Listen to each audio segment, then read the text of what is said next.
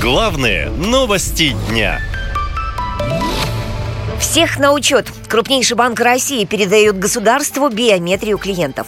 Тинькофф Банк уведомил 30 миллионов своих клиентов о передаче их биометрии государству. И сделал это весьма оригинально. Опубликовал сторис в своем приложении.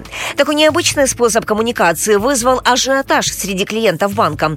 Под сторис появилось почти 4 тысячи комментариев россиян, и большинство из которых интересовались, как им отказаться от передачи биометрии. Ведь в мобильном приложении банк предусмотрел только кнопку «Разрешить». При этом Тиньков пояснял, что обработка биометрических данных необходима, дабы обезопасить финансовые операции.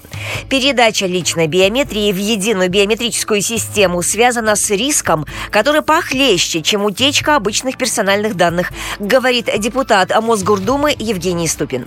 Российская власть создала единую биометрическую систему. Теперь банки обязаны будут все наши биометрические данные, которые они собирают, направлять в эту систему по защищенным каналам связи. Но, помимо прочего, одна из сильнейших опасностей этого явления состоит в том, что в случае похищения этих данных, они будут похищены навсегда, потому что в отличие, например, от паролей и даже паспортов, наши биометрические данные изменить как-либо почти невозможно. С 1 июня все организации, собирающие биометрические данные, в том числе банки, должны передавать их в государственную систему. По заверению властей, это защитит национальную безопасность, уменьшит преступность и упростит ряд сервисов и услуг. Эксперты думают иначе. Государство попросту устраивает слежку за гражданами, контролирует население и упрощает наказание нелояльных. Силовые структуры получат в свое распоряжение биометрические данные миллионов россиян.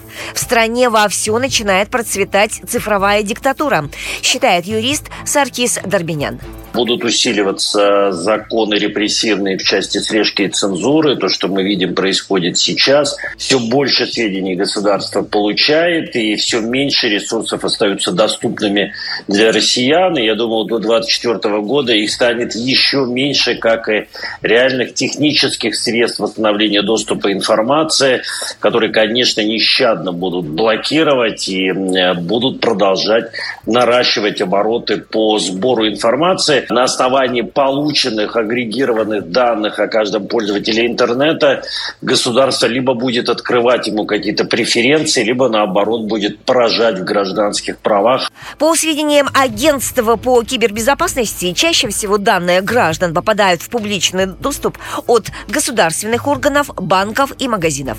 Сейчас в интернете можно скачать данные 75% россиян.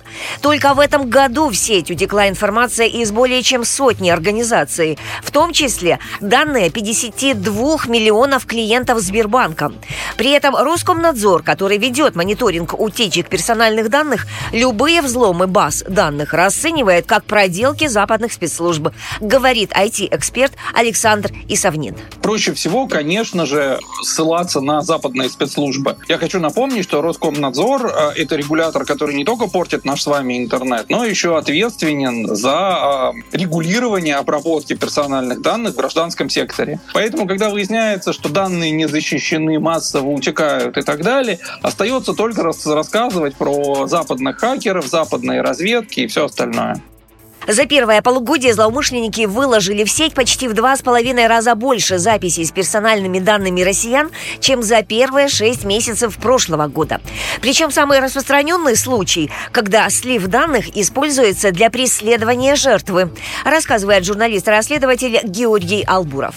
Данные они могут быть использованы для массового мошенничества. Но также утечки, они опасны и для конкретных каких-то людей. Ну, то есть в интернете можно купить вообще все, что угодно. И есть какие-то, не знаю, там, безумные мужики, которые преследуют своих бывших, которые все хотят на них, про них найти, куда они ездят, где они живут, тратят на это деньги, получают всю информацию и используют это буквально для преследования своих жертв. Вот это, мне кажется, одна из самых вообще распространенных историй, связанных с утечками.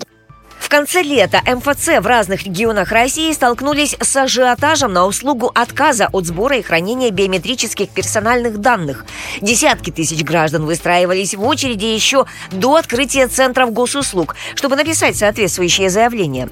Отозвать согласие на обработку биометрических данных можно также направив отказ через Почту России, либо же через личное обращение в банк. Наша лента. Веселим, сообщаем, удивляем.